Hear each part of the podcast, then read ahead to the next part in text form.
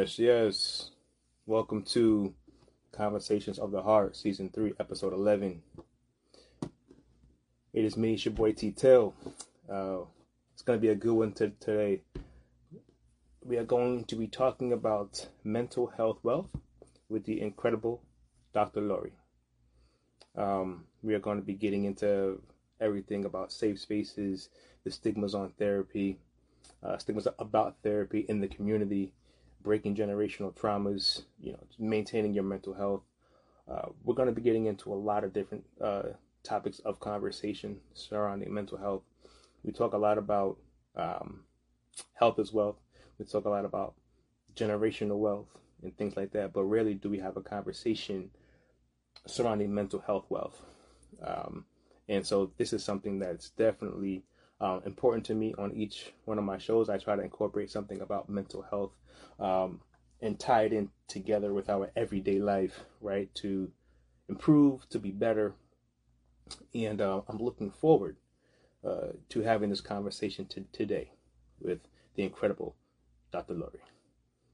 Um, I see she just entered the, the chat. Let me see if I can get that. Good, good, good. So, appreciate you coming on the show. Thank you so um, much. So I have a list here of Dr. Lori. Um, she is the owner of International Hearts Counseling Services. She is an assistant professor of psychology, licensed professional counselor, uh, national board certified counselor, approved clinic supervisor, philanthropist, author. Uh, there's, there, there's not much that you're not.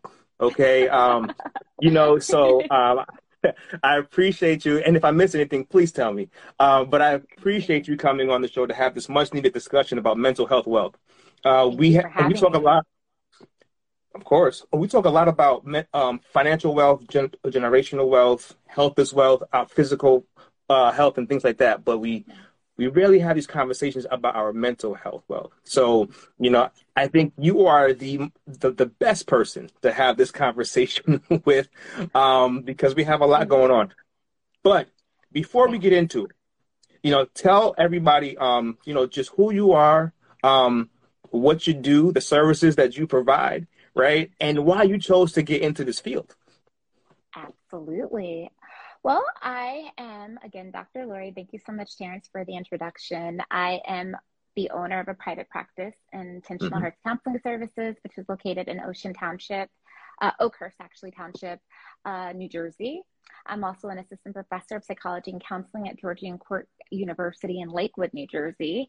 And mm-hmm. I've been in the field of mental health for about 15 years, going on 16 years. Um, mm-hmm. I know I look a little bit younger, but I'm not. So we already know okay. it don't crack. We already know it don't crack. We know. We know what time it is. How, how have you been in the field for so long? I have. yeah, now we already know it don't crack. We, right, we know. Right, right, exactly. We know. Exactly. it's a blessing. Um, yeah, that amen. but yes, I've been in the field for about 15 years and I've worked in pretty much every area of mental health that you could think of. Um, working with people with chronic mental illness like mm-hmm. schizophrenia mm-hmm. um, to working in foster care system with children, uh, youth in the foster care system, um, children in DCP&P, which is a division of Child and Family Services here in New Jersey. Um, I've worked in crisis. I've worked in outpatient care. I've worked in in-home therapy, and uh, you know, currently private practice is what I do part time. Um, but mm-hmm. I'm a full-time tenure track professor, so educating students to do this work um, is what I do, but also I still practice. Uh, and that really informs the work that I do as an educator. And I'm a counselor educator. Um, and so I can tell you a little bit about um, the type of counseling, the type of work I do as a therapist. I'm a licensed professional counselor, licensed to practice here in the state of New Jersey.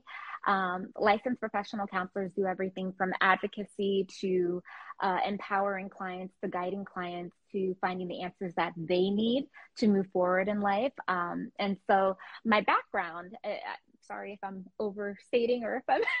no, no, we gotta let the people know the reason why you on the show. Be clear. I want people to know, like you, you certified.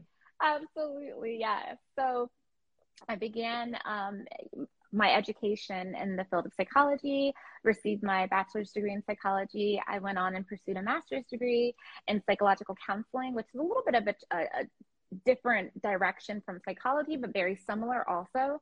Um, and then I completed a postmaster's certificate in professional counseling. And that's when I really headed into the counseling route because it just was a, a fit for me. It resonated deeply for me, just the work that counselors do. Uh, I went mm-hmm. on to pursue a PhD in counseling uh, from Barry University in Miami, Florida, with a specialization in mar- marital, excuse me, and family counseling. So that's another area of interest that I have working with couples and families um, and helping to support and encourage and enhance uh, their their lives and their dynamics. So uh, that's wow. something that I also do. And in my practice, I have treated a majority of, of people dealing with different array of mental illness but currently in my practice i work with women and we work with women's issues and you know just helping them uh, get to a place in life where they feel like they're reaching their optimal level um, I worked with teams at one point and I've kind mm-hmm. of moved away, kind of grown um, in a different area. But I just, there's so many areas that I've worked in that I've loved and appreciated. And I really feel that it's made me well rounded as a, a counselor uh, slash therapist. So yeah, I, have worked in a couple different areas, a mm-hmm. couple different. More than a couple. Oh, thank you. Thank more than a couple. Um, so, so this is the reason why we're having you on the show, um, because you worked in the vast, a vast arena of areas that our community needs, and it's yeah. good to see representation. Um, and representation matters. So the fact that you're actually educating uh, the youth to come up in this field is really amazing because we, we need more counselors and therapists that look like us, right? Right, right? You know, like I was looking for a dermatologist, like, and I was like, I want one that looks like me, like, you know, because they probably understand a little bit more about my sure. skin and everything else, whatever That's the case right. is, right? Um, right. right. So, so it's it's really good to that you are are actually in the seat, and then you're actually preparing the next generation. So, thank sure. you for doing that work. Um, sure. So, when it comes to therapy, right? So, why therapy. Um, I know why. I think I know why. But I want to okay. hear you, your reason why. Why therapy? Absolutely. So, uh, why do you? Uh, the question yeah, is why yeah, why, people, yeah. why why would yeah, why would you want to choose therapy? Because there's stigmas around therapy. There's stigmas around therapy, and we're gonna get to that in in a moment. But why should you go? Why should you take the step to go? Well, I'm gonna try to make this without making it an hour long. Listen, listen, we can go. no, listen, we can go. I'll try to keep this short and, and, and, really sweet because it is going to be the best degree of self care that you can give yourself. Therapy, counseling, whatever you want to call it, psychotherapy, um, all many different terms for one thing, um, will allow an individual to really identify what's going on within them, but also to have an objective person who's not a part of your life provide a, a way for you to gain introspection so that you can move forward. Um, it's important to, to see someone who is educated and who has knowledge and insight that can also provide an objective opinion. They're not involved in your life, so it's different than talking to your mother. It's different than talking to your best friend. It's different mm-hmm. than talking to your spouse or your girlfriend or your boyfriend or whoever. Mm-hmm. This is someone who has no tie to you, but they're there to assist mm-hmm. you and help you. And right. so, uh, like I said, it, it's the best thing that a person can do to really care for themselves, to really show themselves that they're worth the time, they're worth the effort, to really mm-hmm. find out what's going on with them. What's going on? What do we need to do to work on, uh, you know, maybe fixing a couple of things, maybe changing a couple of things so that we can move forward and we can be better in life. Mm, wow. Absolutely. It's for me, I think therapy is is something that it kind of it gives you accountability to. You know, so sometimes yeah. you go to your friends to vent, right? Mm-hmm. You go mm-hmm. to your mom to vent, and everybody's going to tell you what probably not everybody, but a lot of people right. tell you what you want to hear, right? Right. Exactly. Um, exactly. But a lot of times, like when you go to an unbiased person, yeah, they they'll put the mirror in front of you and, and say, "Hey, man, this is you, bro. But this is you, sis. Like exactly. you, you need to make changes for yourself Right. and strategize about doing those things, right? exactly. It's it's like a fit. It's not quite the same, but but if you go to a fitness trainer, right, they're gonna go to you and say, "We're gonna put you on the scale," Yeah. and that number is you. That number on the scale is you, whether you like it or whether you don't. Exactly. This is what it is. That's But- right. We can formulate a plan for you to begin the work, so so that you can start getting to the goals that you want to get to. Exactly. right? Exactly. And people do that all the time, which is great because you're supposed to be physically healthy, right? Sure. But when it, when it comes to your mental health, for some reason, for some Mhm. strange reason, there's stigmas going around. You know, oh, I'm not. You know, oh, I don't want to be labeled. I, I don't want to Mhm. be diagnosed. I don't want them to put me on medication. I don't. You know, I'm not crazy. You know, all Right. these terms and all of, of, of, of these things, right, Yeah. begin to just pop out, especially. In, and I can't speak for other house. I can't speak for other people, but I, I know, especially in the black community, Sure. there's a lot of stigmas around mental health, therapy, things like Mhm. that. You know, they'll say, hey, listen, what happens in this house stays in this house. Shh, be quiet, right? Just keep it in house, right? But then what happens is you guys have a family unit. This is dysfunctional. Then Yeah. it doesn't stay in the house. You have kids. Exactly. And then yeah. you pass it on to the kids. And then they go create new houses, right? And they pass on dysfunction to dysfunction and Exactly. Generation to generation. So it doesn't stay in the house. exactly. And that's why it never made Exactly. sense to me that, oh, be quiet, keep everything in the house, right? Yeah. And then most of us Yeah. were brought up, a lot of us were also brought up in, in religious households too. Mhm. Exactly. Don't say anything, talk to the bishop, talk to the pastor, you know, just pray about it, be quiet, Mhm. don't say nothing, just talk to God about it. If, if if you're still going through Exactly. it, you're not praying enough, you're not doing this enough, you're not fasting enough, you're not Yeah. tithing enough.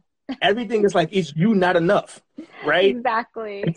And so, but at the same time, if you broke your leg and it's hanging like this, they'll tell you, "Oh man, I think you should go to the hospital." You're not going to go to your pastor and, and say, "Excuse me, pastor, can, can you put my leg back together, please?" Right? exactly. You're not going to do that.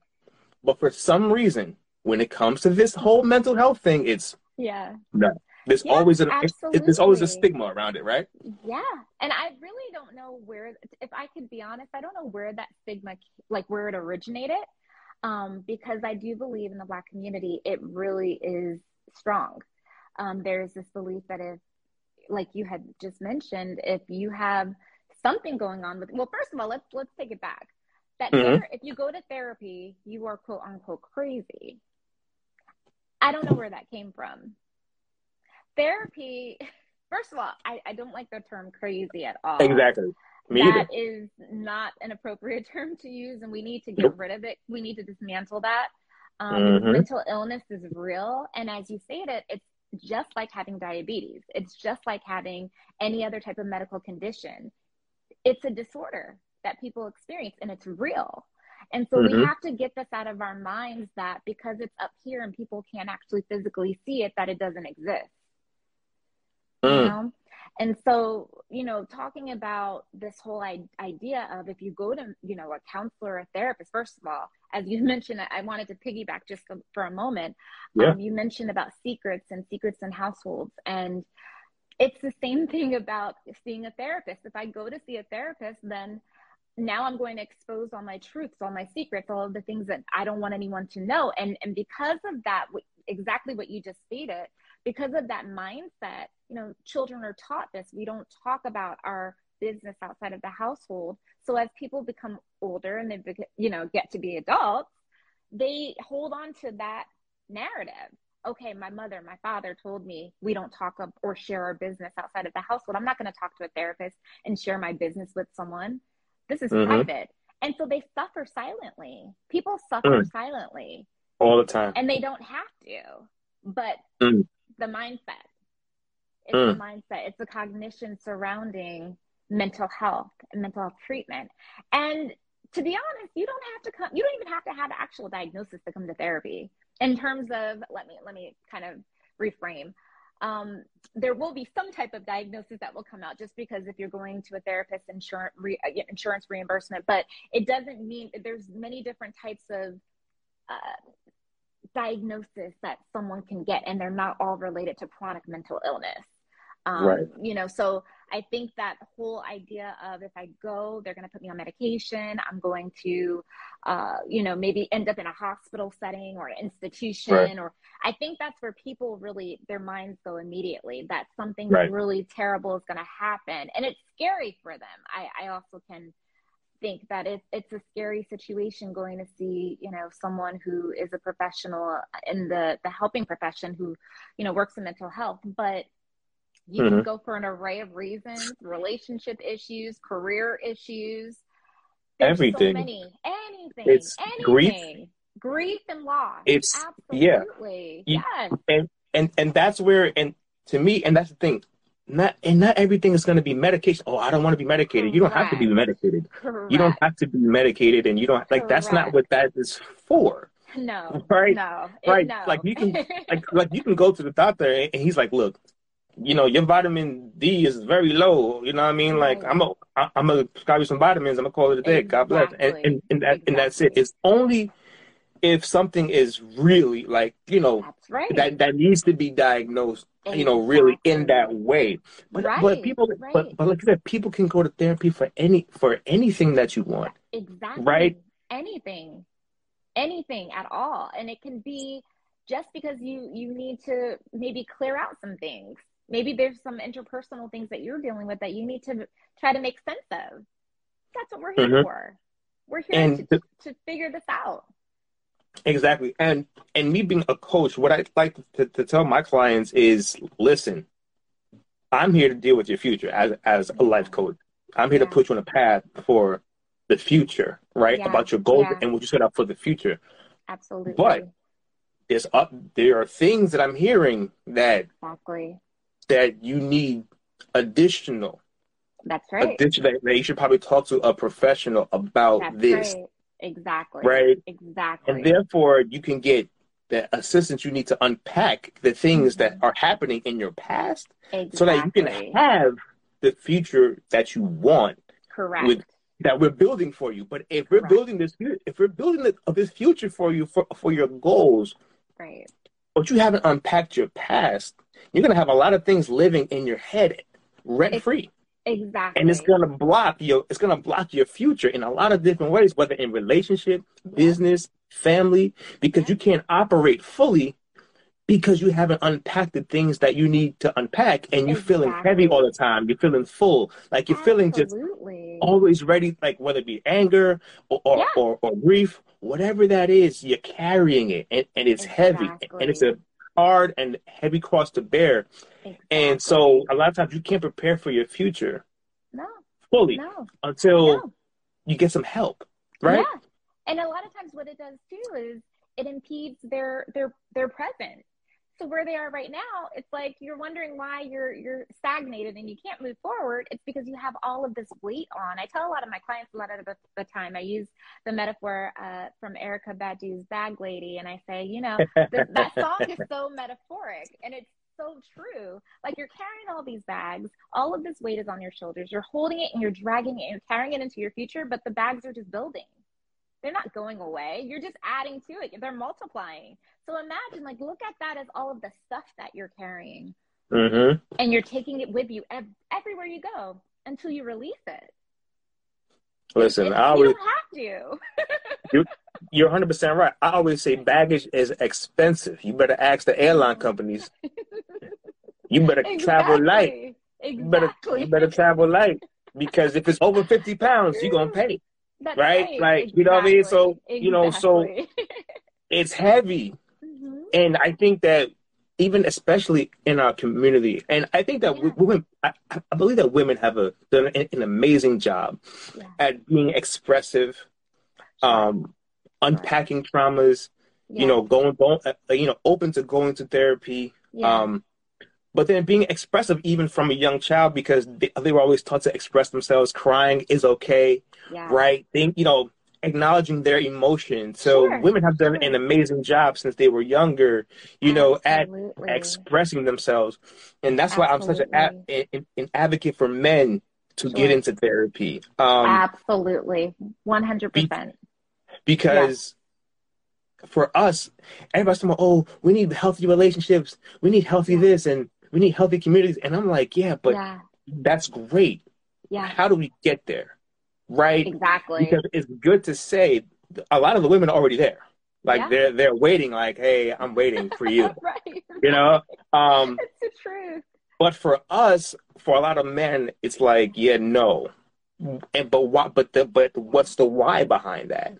Exactly. The why behind that is because we were never given the permission to even express our em- emotions. So how do you expect me never to express my emotions as a child, teenager, Exactly. whatever the case is, and, and then now at 30 years old, you you want me to just open myself up? Exactly, and it's not easy. That It's not- not easy. It's it's not, and a lot of times it doesn't happen. No, Period. no. So Especially in the black community, because Oh. there, there's just a whole nother discussion that can come from that, um, especially when we talk about masculinity. And we just talk about generally in, in society, boys don't cry. You know, that's one of the, the phrases that's used quite often. And you know Mhm. we, we put these these labels on what it is what it means to be a male in society but then you throw on being a black male in society and so there there's so many layers to it um, and so how do we expect black men to ever truly open up when we don't invite that or encourage it we don't encourage it Mm. We don't encourage it. And that's why I think just trying to have, trying to navigate these conversations to begin to get more men into therapy so that Sure. now, in turn, now when we start having, you know, families and going Yeah. forward, now we have more of, of a structure that we're more com- com- communicative. Now we That's can express right. emotions in a healthy way because normally That's for right. men, the only acceptable emotion that we can show is anger. yeah But then we're black, but, but, but, but then we get crucified for it too. Exactly. so- so- You know, so it's it's it's trying to be, being able to get more men into therapy, seeing the benefits of therapy and how it changes and shapes their life, and then going in to creating a, a home where now, when they see their son trying to express themselves, they can notice it and say it's okay, express it, and for women to say, right. Hey, it's okay. Because Yeah. we're both at fault with that when it comes to kids. Don't cry, man up, stop being a.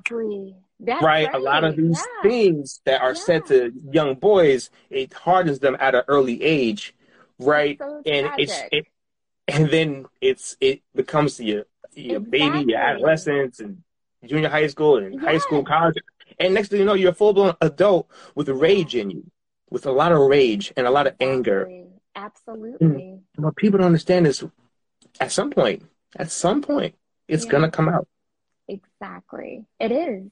It has. It needs a place to go. right? It And normally it, it it's can't anger. Stay within. Yeah. Exactly. And that's exactly what it is. That's it's unexpressed emotion that comes out in anger when you don't have the words or you don't know how to express it because maybe lack of emotional intelligence because it wasn't encouraged as a Yep. child, as a young adult, as a teen, even. Um, it comes out in anger. It comes out in, um, you know, sometimes hostile, violent behavior too. All of that is unexpressed emotions that needs a place to go. And we see it on the outside as rage. Yep. Yep. But what if that was encouraged? What it and then like you were saying, if we, you know, had an opportunity to tell our sons, you know, as they were younger, to cry, Mhm. express yourself. Let's talk about what's going on. Tell me about your feelings. Mhm. Boy, wouldn't that be a beautiful world? It, it it would be because when you talk about healthy families, right? Women are actually they're getting involved with these men, with, Yeah. with, with a lot of men who have these issues, right? And they and and, they're- and now the men are taking the anger out on the woman.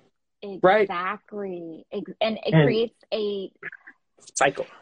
a cycle. It creates um, the family dynamics because when they have children, the chil- I mean, we're, yeah, cycle. children the see children it. are seeing this. They're observing this. They are modeling it. It And this is why- And this is why I believe these these types of conversations need, need to be had a lot more in our community because Sure. we really need a lot of a lot of help in this area Yeah. because especially when it comes to grief Yeah. um you know, we grieve a lot of different things every day, and people Absolutely. feel like, oh, grief is just for death, and it's like, no, like that's a part of it. Um, of course, it's a part of it, right? Yes, you know, yes. but that's one part of it. Yeah. Like we live in a generation where we get tons of information every single day, stuff that we had to wait for, like. I don't want to date myself, but like the daily news, like to, you know I mean? Or, or, mm-hmm. like the mm-hmm. news channel to report or something like that. Now, exactly with all these social media outlets, we get the news before it hits the TV. Mm-hmm. You know, we keep seeing somebody else getting gunned down. This sure. person's dying. This celebrity's sure. dying. This person's sick, and we're and, and we're always doing this and taking yeah. and taking, and then we and then we have our own problems, and then people exactly. losing jobs. Yeah. And inflation and and exactly. and a lot of just different things you know people are yeah. getting divorced people are breakups whatever the case is whatever that person is dealing with we're grieving exactly. all this stuff at the same time. There's there's covid there's a there's all these different things. Monkeypox. I didn't it's crazy. I didn't know this i know this was. Monkeypox. I was like where am i going? I know, I know something new every day. It's it's ridiculous so when you think about that, right? Yeah. Where for a lot of people, they're in constant grief mode and, and don't even know it. Exactly. Exactly. Their emotions are always in flux. Exactly. And it's like, how are people expected to manage those emotions when they don't have the tools to do so? And exactly. so, as self care for myself as a therapist, I don't watch the news. You know, if I need to see something, I'll take a look online, or of course, I can always go to a channel, or I can ask my mother.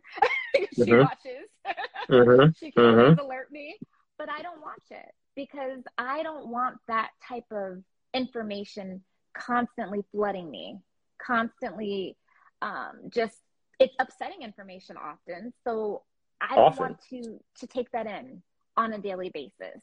And so, you know, sometimes people have to just take a break, whether it's a social media break, whether it's a news break and not watching the news or not looking at things online for a while. Take a break because I think we're overly inundated. We wonder why children are dealing with ADHD.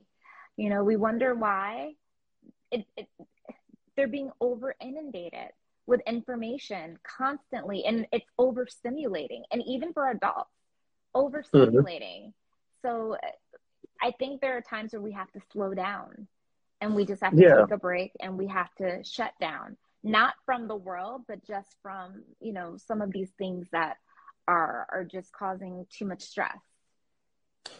You know, we mentioned that about kids and te- mm-hmm. and technology and a lot of information. You know, yeah. sometimes I have a lot of godchildren, godchildren, and yeah. um, they're so smart. Like I remember it made me feel so so dumb, you know. Um, because when I was their age, I was playing like with GI Joes and Teenage Mutant Ninja Turtles, and I was building yes. blocks and things yes. like that, you know. Yes. And you know, I remember when my godchildren had a tablet, and I, and I, I thought she needed help. And I like, oh, let me, oh, yo, let me get that for you. And, and, and she was like, no, all you gotta do is just swipe left, swipe right. And, and I was like, yeah. I was like, yeah. oh, okay. I guess you don't need me. I was like, I guess you don't need me for nothing. No, I was no. like, wow, you know, it makes you think, you know.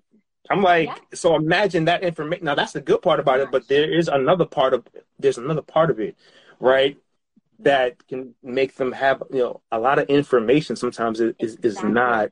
It's not good. good. No, no. Right. Because the same thing that we're watching and seeing online and the information like going back to what you were say, uh, stating about the news and just being inundated with you know terrible news um, really graphic news they're mm-hmm. also receiving that same information it's very easy for them to uh, you know find it displayed on their tablets or their mm-hmm. cell phones or their computers it's very easy to gain access to that so they're experiencing it very similarly to adults and they shouldn't it's too much.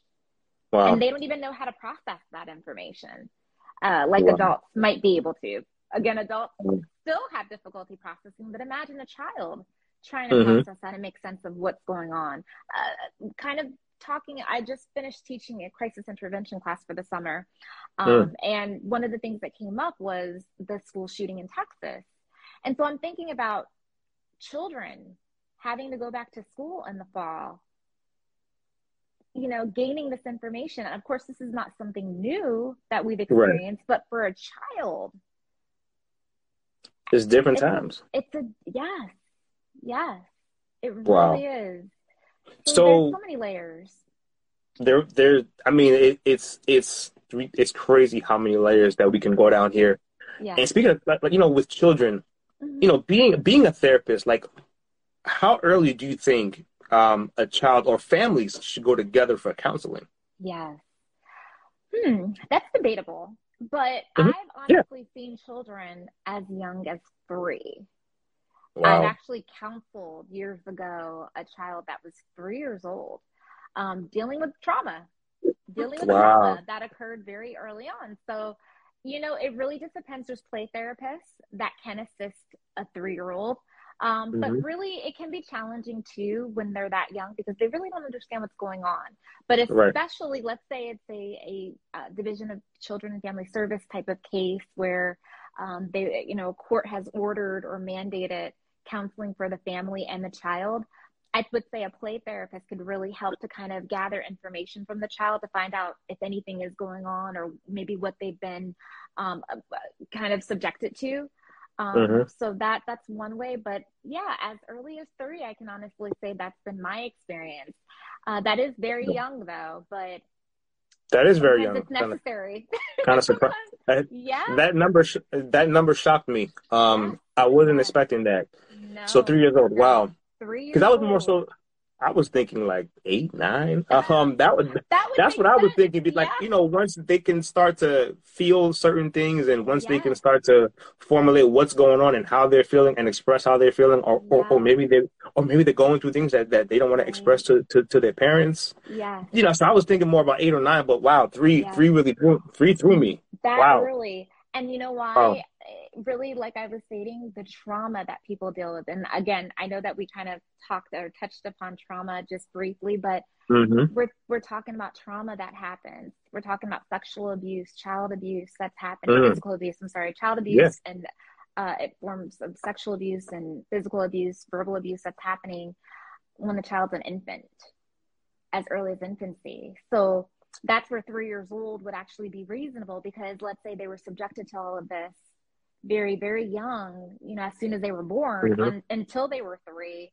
Um, if a therapist can get, you know, a hold of a family, or let's say a, a family's brought to them rather, and they're able mm-hmm. to kind of intervene, that would be appropriate. But in a perfect world, when the child is able to gain some type of emotional intelligence, that's really when we would want to see them uh, in therapy. But unfortunately, because of trauma and the cases of trauma and what's really going on, mm-hmm. we're seeing kids much younger, much wow. younger. Yeah. And and you touched on emotional intelligence. That's mm-hmm. my that's like one of my favorite things. Um, yeah. Because it emotional intelligence to me is one of the best traits that you could ever have. Like emotional intelligence, like because it goes along with everything in life. Yeah. Right. How like yeah. how to speak to people, right? How to manage your own emotions, right? And how to manage like like manage how you respond to other people how too. respond exactly. Right. Exactly. Those are those are things that always go into emotional and intelligence, Absolutely. right? And, and it's key in relationships. And a lot of times yeah. in relationships, you don't. If one person doesn't have emotional intelligence, yeah. and the other person does, it's going to be a rough it's going to be a rough ride. It's going to be challenging. It's going, it's going to be very it's going to be very challenging exactly. um, on so many levels. Um, exactly. Yeah. And and and so when it comes to emotional um, intelligence as a therapist, is that something that you go well I assume it is something that you go through with your uh, clients who yes. need who you think need that because it stems from some type of trauma probably or something from their Exactly. their past, right? Yeah, absolutely. Mm. Um, mm. Absolutely, that's something we do have to touch upon initially um, to just get, especially you know, and hopefully we have an opportunity to kind of talk if if anyone is interested in wanting to seek therapy, like what that process actually even looks like. I would love to get into that at some oh, point. Oh, we're gonna get there. Uh, okay, we're gonna get there. I won't jump ahead, but really at the intake appointment, that's when I would try to figure out or make sense of what their emotional intelligence is um, mm-hmm. and, and where they're at with it. And you know, often when we talk about cases of trauma and where a person's been abused, it's very, very low, um, as you were just stating. And and people go on, they get in relationships, they have children, and now we're talking about that cycle again happening um, because they're passing this on uh, mm-hmm. they're limiting what they can provide to their family, what they can provide to their children because they're lacking in their own emotional intelligence. So that is something I do try to assess at the very beginning so that if we need to work through helping you develop it as an adult, that's what we, we have to do. Um, and wow. sometimes that can be challenging for someone, like we talked about just a little bit earlier, someone who's mm-hmm. never developed it completely, um, someone who was taught that we don't express emotions, we don't talk about how we're feeling. You come from that type of household to actually have to engage in that type of discussion can be so challenging. And as a therapist, trying to pull it out um, can be even more difficult um, when the person's not receptive. But that's why we're patient. we do our best to work with the person and just really get them to trust and and also um, I'm a person centered therapist, um, which is Carl mm-hmm. Rogers' theory. And mm-hmm. it's really about being present with the client and, and meeting the client where they are. And that's what mm-hmm. I do. So I'm there and we're going to take as long as we need to take um, until you feel comfortable enough with me to open up. And that's really, I think, really facilitates developing and growing that uh, emotional intelligence. Um, really trusting the therapist, really feeling like this is a safe space for me. This is a safe place where I can express how I'm feeling, talk about how I'm feeling, and then also gain tools to go home and mm-hmm. use this appropriately. Wow. Um, yeah. Yeah. Very like important. I like that. So yeah. I want to touch on on something uh, that kind of how we met. You know, so yeah. You notice I had a hat on. Yeah. And it's on my shirt too. It says God and therapy do both, right? And that's how, and that's exactly how we met, right? Yes, yes. And we talked about, and it was like, okay, and we talked about, you know, those things, and, yes. and I'm so glad that that we were able to meet because now I we're know, doing this, um, and, and, it's amazing. yes, um, perfect time. You know, it was amazing, right? Yes, so, yes, I want to touch on that because I think it's very important because a lot of a lot of us yes. have come up in religious households and yes. spiritual households and things like that. And yes. there's stigmas there yes. that you see, you got to be one or the other, right? Mm-hmm. Like if you go to the therapist, then you're of the world, you know, and you don't trust God. And it's a lot of guilt and shame that goes along with that. Oh, you know, there's there's other stigmas that come along with shame, but then when you add that plus this, so you got to deal with the outside world shaming you about therapy, and then every Sunday you know, like mm-hmm. it's the same thing, right? So it's yes, just yeah. And it and it comes from it's just passed down. It is what it is. But absolutely. How do you maintain your spirituality, your walk your walk yeah. with God, and mm-hmm. be able being able to do therapy? I just think it's yeah. simple. But I but yeah. for for but it's not a simple thing. I get it, but for me, I just don't care.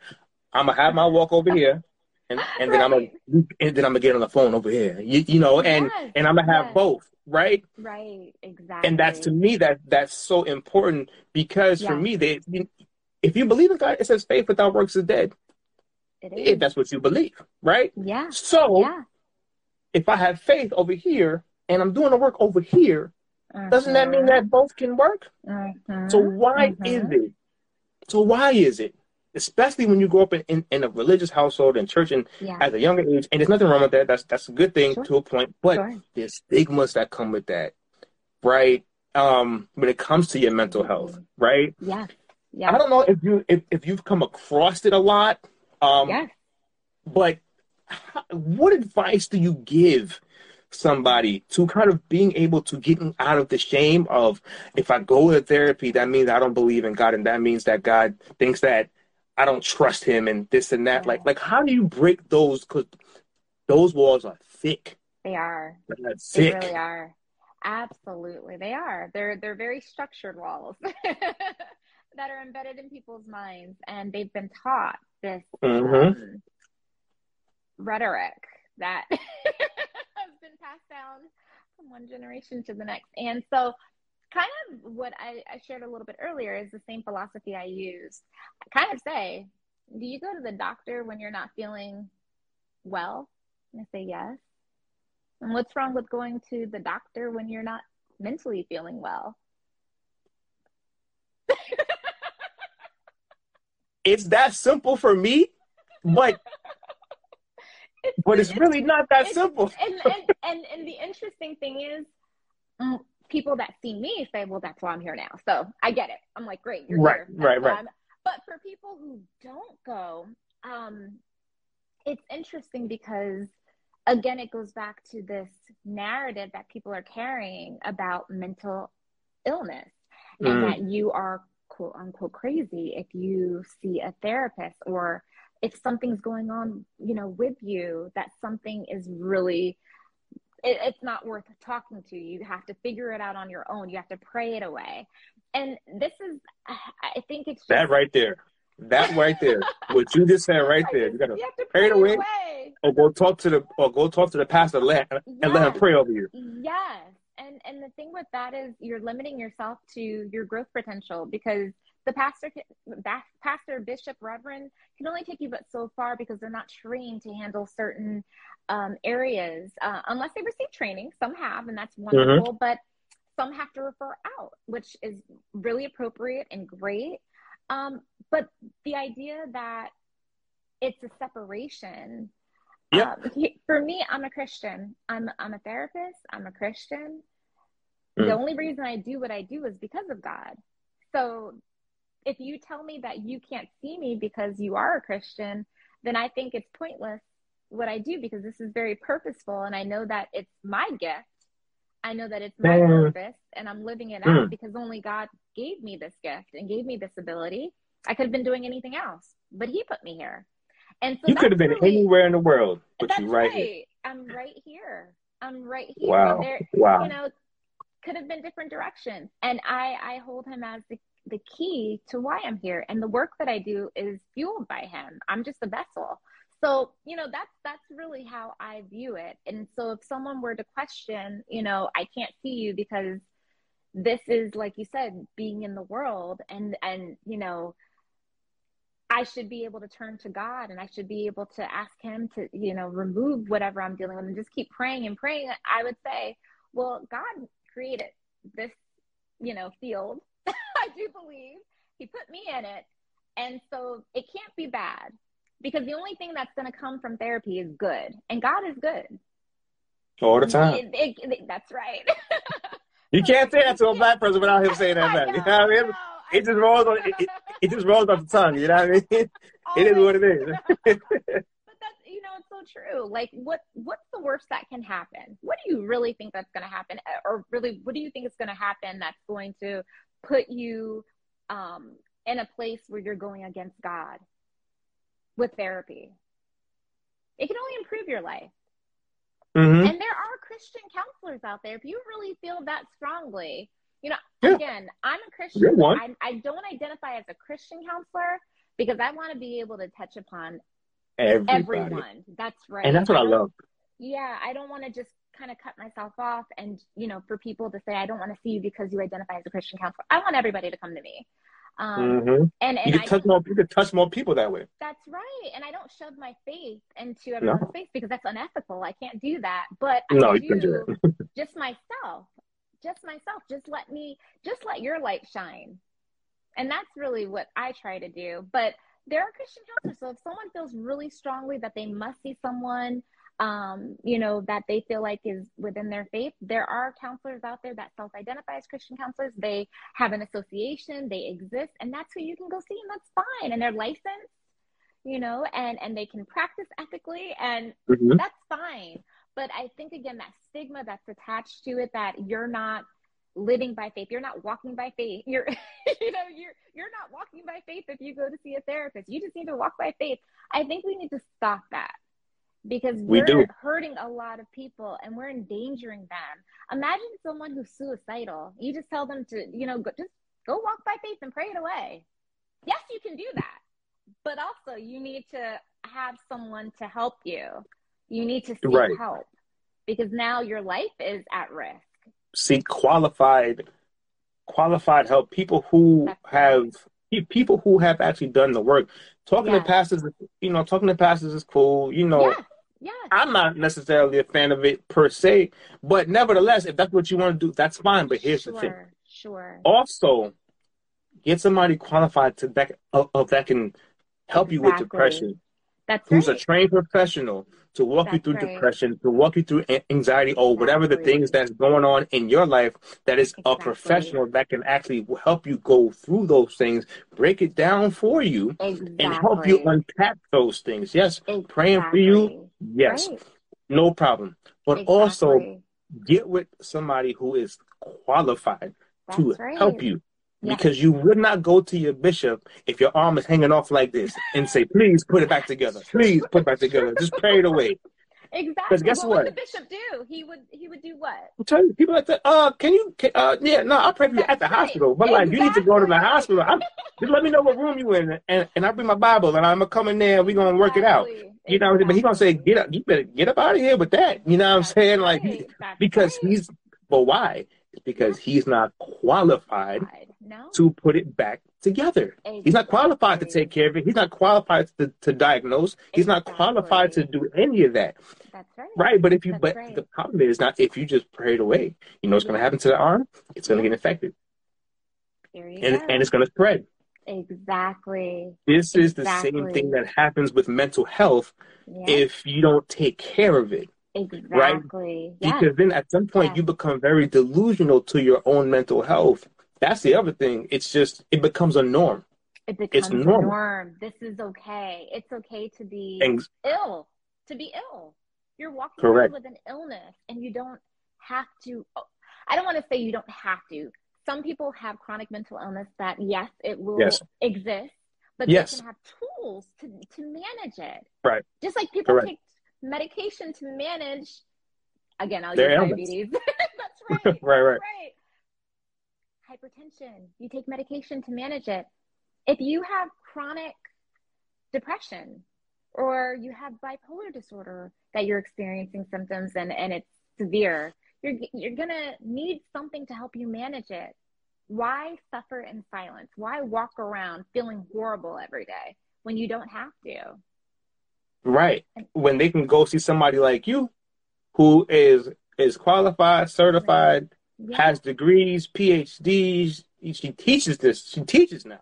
You know what I'm saying? So those these are the type of people that we need that we need to get to who actually look like us That's right. and who understand us, right? So I'm glad that you said that because if with you being a Christian, yeah. right, that that means a lot because therefore if you're a Christian and Yeah. you're a therapist, that means you believe in therapy and you Yeah. believe in God. And That's two right. of those worlds can exist, They can. right? They can. And you can do both and you can Yeah. still be a Christian. You're not gonna be no backslider if, No. if you go to therapy. like you're gonna be okay. Yeah. You're gonna be all right. And and and get the help you need. It doesn't mean that that you're not a man or woman of faith. exactly. It doesn't mean that. No, it it, just it, it, it just means that you have faith yeah, and now and now you're putting the and now you're putting the work in you're doing on the your work. stuff Exactly. right and sometimes all you got to do is pray to god to find to send you the right therapist There you go. And just like you do for the doctors or for the surgeons or whatever it is that you got going on or That's the right, right. job opportunity oh lord That's give me the right right. job opportunity but when it comes to mental health no i can't do that Exactly. Right. Exactly. That's the truth. It, and he will guide. He will show you who you need, who's going to be that vessel to help you find the answers that you need. And that's probably, I think, the biggest thing that people don't realize that therapy and God do go hand in hand, just like you said. And they don't have to be two separate entities, they can work together. Um, because, like I said again, I, I'm here. I do, I do this. I've been doing this for almost 16 years, and I plan on doing it for another 60, 70, 80, if I can, God willing. and it is and and and your clients are blessed to have you and your student and your students are very blessed to have you um in in the work that you're doing because it is much needed for our community too especially uh it's like i always say rep- rep- representation does matter and you're a great representation of what it looks like you know to be a therapist in the community spiritual and a therapist, and you're doing both. You're walking in it. Um, so that's so that's really amazing. So when it comes to triggers, another one of my favorite topics. Um, so recognizing and responding to triggers, right? Mm-hmm. As a person that is is counseling consistently, mm-hmm. we are all like we are always responding to triggers yeah. that we may not know of. Right. And so how first question is mm-hmm. how do you get your your clients mm-hmm. to recognize their mm-hmm. own triggers? Because that to me that's yeah. so important for us to know what our triggers to recognize our triggers, know what they are. Yeah. So now we can respond to them accordingly. Sure. But what do you but what do you say about triggers and, and about recognizing those those triggers and learning how to recognize when you are being triggered? Yeah. Well, one of the things that I can actually say is that when we talk about triggers, no, people don't often identify what's triggering them. They're just, like you said, responding. And what that response is, is maladaptive behavior. And so, what that maladaptive behavior is then maybe, maybe acting out in a way that uh, is contrary to how maybe they feel in the moment. Maybe they're reacting or overreacting. Maybe they're um, hostile, we talked about a little bit earlier, or aggressive, angry.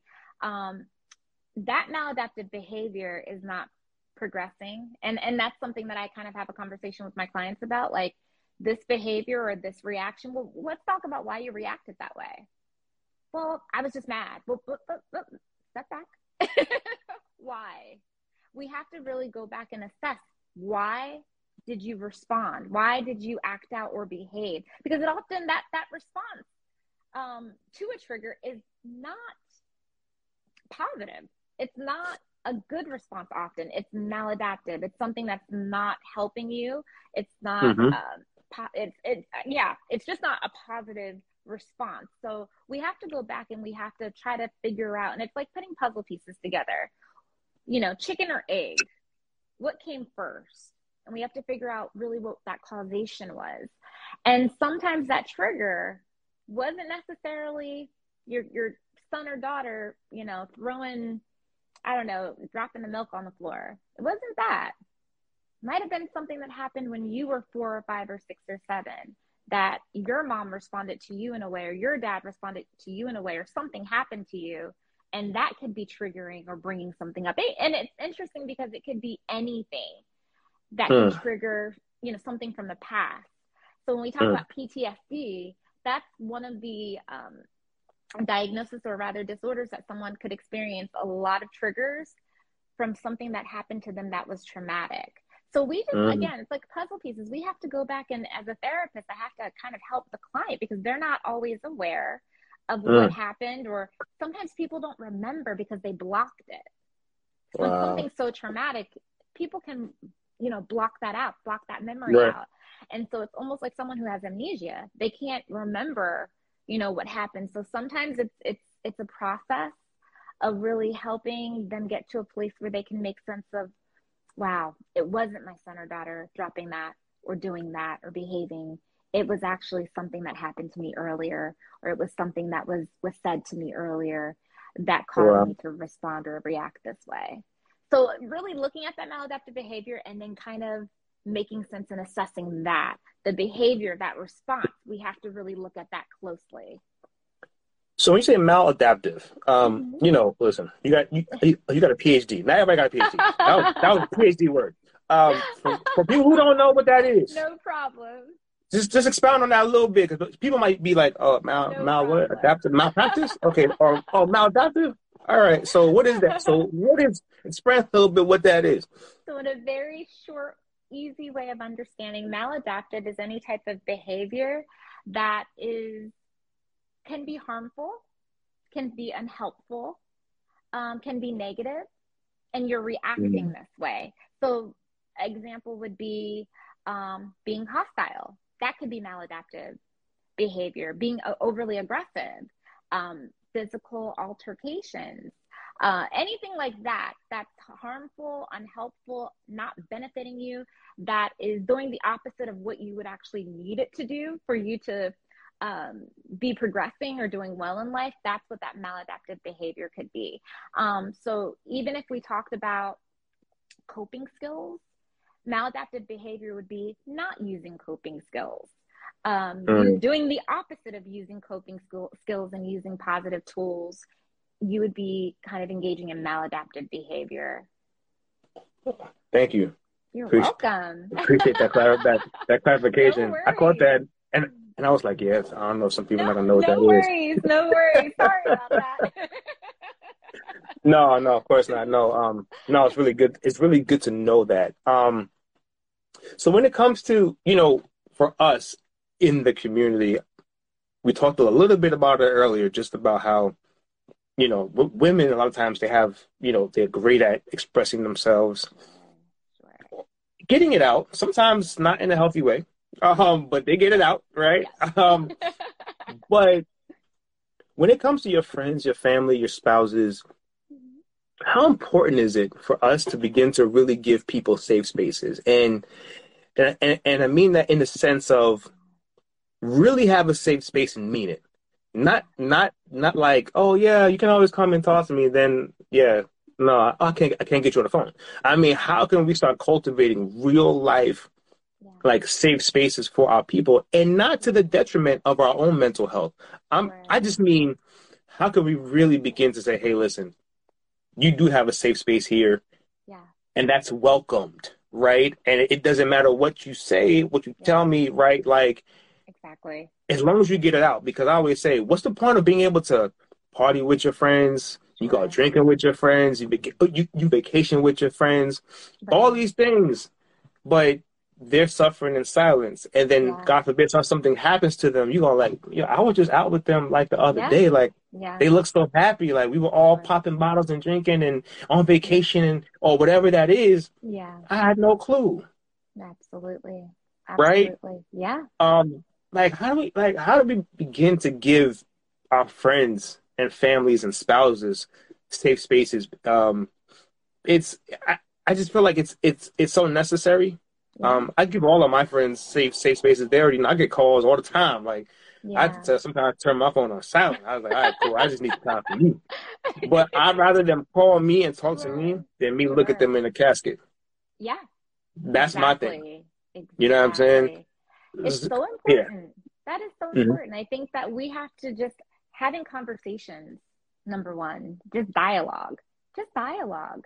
It it doesn't even that safe space, I think sometimes we think that it, it has to be more um, extensive than it needs to be. Right. It's literally, come talk to me. Like, let's li- literally talk. Just, you know, if you need me to listen and not say anything, I can do that. This is a judgment free zone. Just listen. Sometimes people just need someone to listen. Now, with therapy, it's a little different because we say, right. you know, you're going to come in. Of course, I'm going to listen, but we're also going to do some work. So, yeah. hundred percent. They're coming to therapy and they're just going to vent and leave, or no, yeah, it's not therapy. I don't know bad therapy, but yeah, exactly. but but really, for that safe space, listening, having dialogue, communicating, just open that door.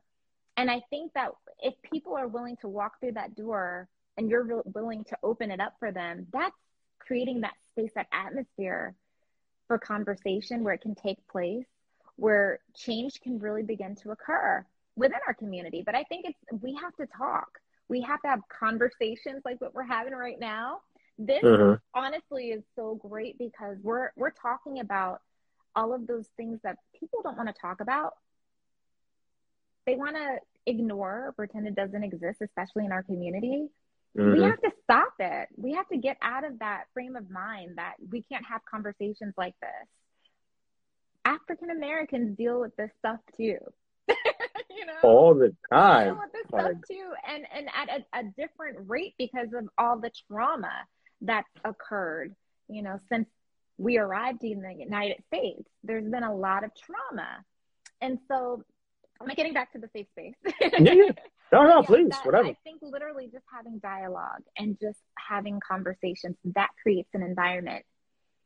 That creates an open environment. And that's all that's really needed. It doesn't have to be let's mm-hmm. have a, a, sit down and sit at the campfire and we don't have to Yeah, do yeah, yeah, yeah, yeah. Yeah, yeah. Just make yourself available and be Wow. genuine. Mm. Because I, I think, you know, one of the eye opening things for me a couple years ago, I, you know, one of my best friends, she, you know, she was talking to me and then she was like, So, Terrence, so how was your soul today? Hmm.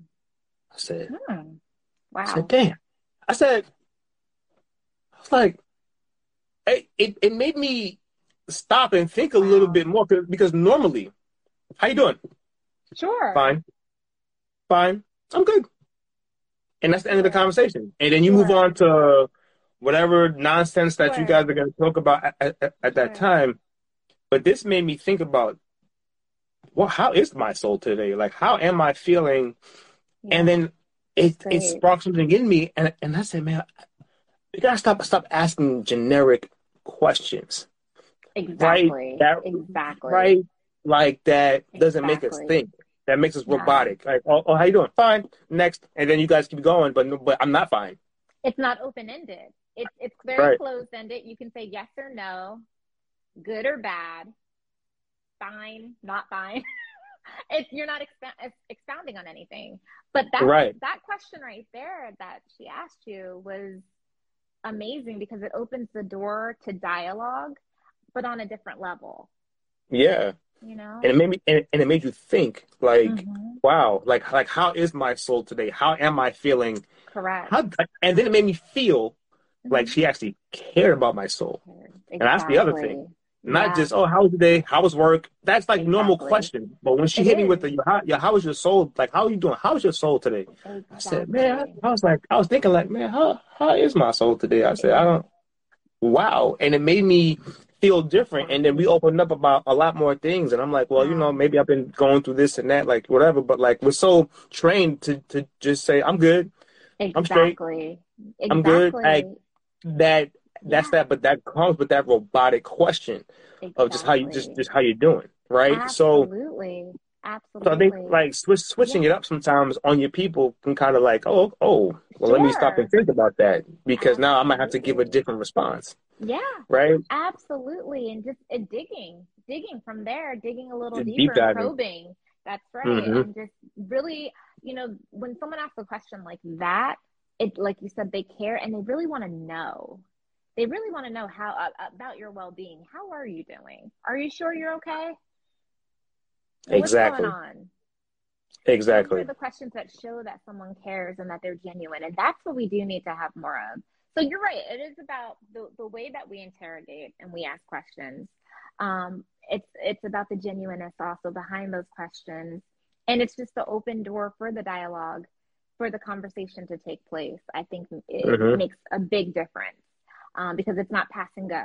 It, it's Right. literally let's let's talk. Especially for men, like is those are the type of questions that hit different because it Yeah. hits us differently. Like with women, some, some sometimes it's like, I ask from friends, oh, yo, how you doing? Yeah. Terrence, you won't believe. and I'm just like, I'm just like, okay, so it's gonna be one of those. All right. Okay. But- Exactly. But with men, it's like, yo, how you doing? Straight and good. Straight. Exactly. I'm Yeah. good. I'm always good. You know what I mean? But deep down inside, you're crying. Deep down inside, you're angry. Deep down inside, you're you're Mhm. discouraged, Mhm. right? A, a lot. So asking different questions to people can actually hit them a little different and say, wow, like this this person asked me because they actually really care. And most men feel like, and most men feel like they're not really cared about, no. like except for what they can bring, or like, or if they're at a party, or if they're at this, and, and then it's like, oh, look at me, I'm this, and that's Yeah. when they feel the most cared for. But deep down inside, they're broken. exactly. And carrying Um, that, carrying those bags, just like the bag lady. Carrying, yep, carrying those Yeah. bags, yeah. right, and but but appearing to be Mhm. amazing on the outside. And you might be in the best of shapes. You might have all the the muscle or whatever that is, the Mhm. money too. Yeah. But inwardly, Yeah. you could be crumbling, and nobody around you would know because they only can care about what you bring to the table. Exactly. right? And those are the And individuals that are battling Oh. suicidal ideation. Exactly. Oftentimes. Wow! Wow! Wow! Wow! Yeah. That's wow. And so like Yeah. you really have to check on your strong friends. And two, Yes, that's the other yes, thing. you do. People like you. people no. I, no, people who are in the field, yeah, you know, who are doing work because yeah, a lot of people who do this work, whether it be therapists or coaches or whatever the case is, they have their their their empaths. They have empathy. Yeah. Like they really, they really take on a lot Yeah. of people's stuff. yeah. Right. It's not, Yeah, you know, but that's why people say check on check on those friends Right. because they need it too. Because truth be told, and I'm just speaking from experience, just from me personally, yeah. like being younger and being an empath and just having a lot of empathy for people and just wanting to help all the time. sure. it gave me a very it gave me a superman complex and it gave me this this thing that i could take on anything and everyone's stuff Right. No. and it just and i was like yo listen man i, I, I was like you know god never give me more more than i, I could bear Mm. put it on me i'm i'm here like and i and i and i would carry that type of Mhm. superman complex like where i'm i'm just flying in to save everybody's day Yeah. And so, like, until it hit a point, like, my body was starting to break down a lot with just different things and different ailments and, and, Mhm. and just, and you thinking Right. about all the things that you've carried from not, from not just you, your family, but then also everybody else's stuff that you're trying to fix Exactly. and that you're just piling on. And everybody's like, man, Exactly. Terrence is like, Mr. Terrence is like Mr. Fix It. He can do it, all this stuff. And then, and then I had to learn yeah. to turn it off. There you go. You've got it. I had to learn how to turn that thing off because exactly. it was doing me like I would I would get calls two, three, four in the morning. Like it would wake up my like interrupt different times of my sleep like patterns and stuff like that, and I would just be all. Now, like my phone be on silent a hundred percent of the times, um, There you go. Like, That's right. and I'm just like, and and I'm just like, you know what? I I I'm not that. I can handle a lot, but it doesn't mean I'm going to. exactly. I And I know what I can handle now. There you go. You can't do every. You can't be everything for everyone, and that's why I think, Mhm. uh, as a, as a therapist, I feel like this is something I overcame many years ago. It took me time, you know, especially when you're a novice uh, therapist and you're coming up into the the field, and you think you have to because you're supposed Mhm. to. No, and so you know, this is year 15 for me, and balance. I think I'm the queen of balance, and this is what I try to teach That's amazing. students but my clients. But it's important because if not, you're not going to be any good for anybody, if, including yourself. But also, you're going to burn out, and that's the end. Once you're burnt out, you can't do this work anymore. Go find another career because this is not going to be for you. But but just as you were saying, you know, I think that's in any field. I think a lot of times people don't set boundaries, and they try to take on too much and they try to do everything or be everything for everyone and, and it's impossible it's unrealistic as well and what's going to happen is okay if, if you're not going to experience some degree of mental health from that like depression or anxiety your body's going to because the, the mind and the body work very much together i believe in the mind body connection Yes. your yes. body's going to suffer. So you're going to have some type of, as you were saying, your body begins to break down. And so if it's not up here, it's going to happen somewhere throughout your body, but you, it- it's not worth it at the end No. of the day. I remember even from from me mm-hmm. going through certain things where I was just like, because I was because I'm already a, a night owl with certain you know I know that's not good, but I, I've been like a night owl since I was since, since I was younger. I've always just been like a night owl. I've never been like a morning person, but I've always been like a Okay. I could stay up and do work till like three or four in the morning. Like Oh, I'm like oh, that Yeah. person. Like I, I, I get my ideas and I'm like oh Yeah. yeah, it's like two in the morning. I'm just like yeah like you know like but I remember I would burn, burn, burn myself out so much that I would just drop asleep for hours. Like I would just drop asleep. Like I would hit my couch and like I don't wake up for like hours. And I'm like, wow. you know, that's Wow. not that's not good. You know, Right. and I'm like, Right. you know, it just it just seems like every once in a while my body would, would, would say, "Hey, Yeah. I'm done," Yeah. Too and I and I'll be like, "Wow, okay." So now I'm starting to understand. You know, like Absolutely. You have to drop drop the superhero complex. You got to get rid of that stuff. Because I mean, I've been Mhm. I've been the type of person that I, I remember being on the phone with my friends at the age of 14, 15, uh-huh. solving problems. Since I was that young. Like yeah. it's always yeah. in that thing. Like yeah. I'm, I'm gonna solve that. I got you. I'm gonna get that. This is what you need to do. I'm gonna phone with people for two hours. Like yeah. and it felt like.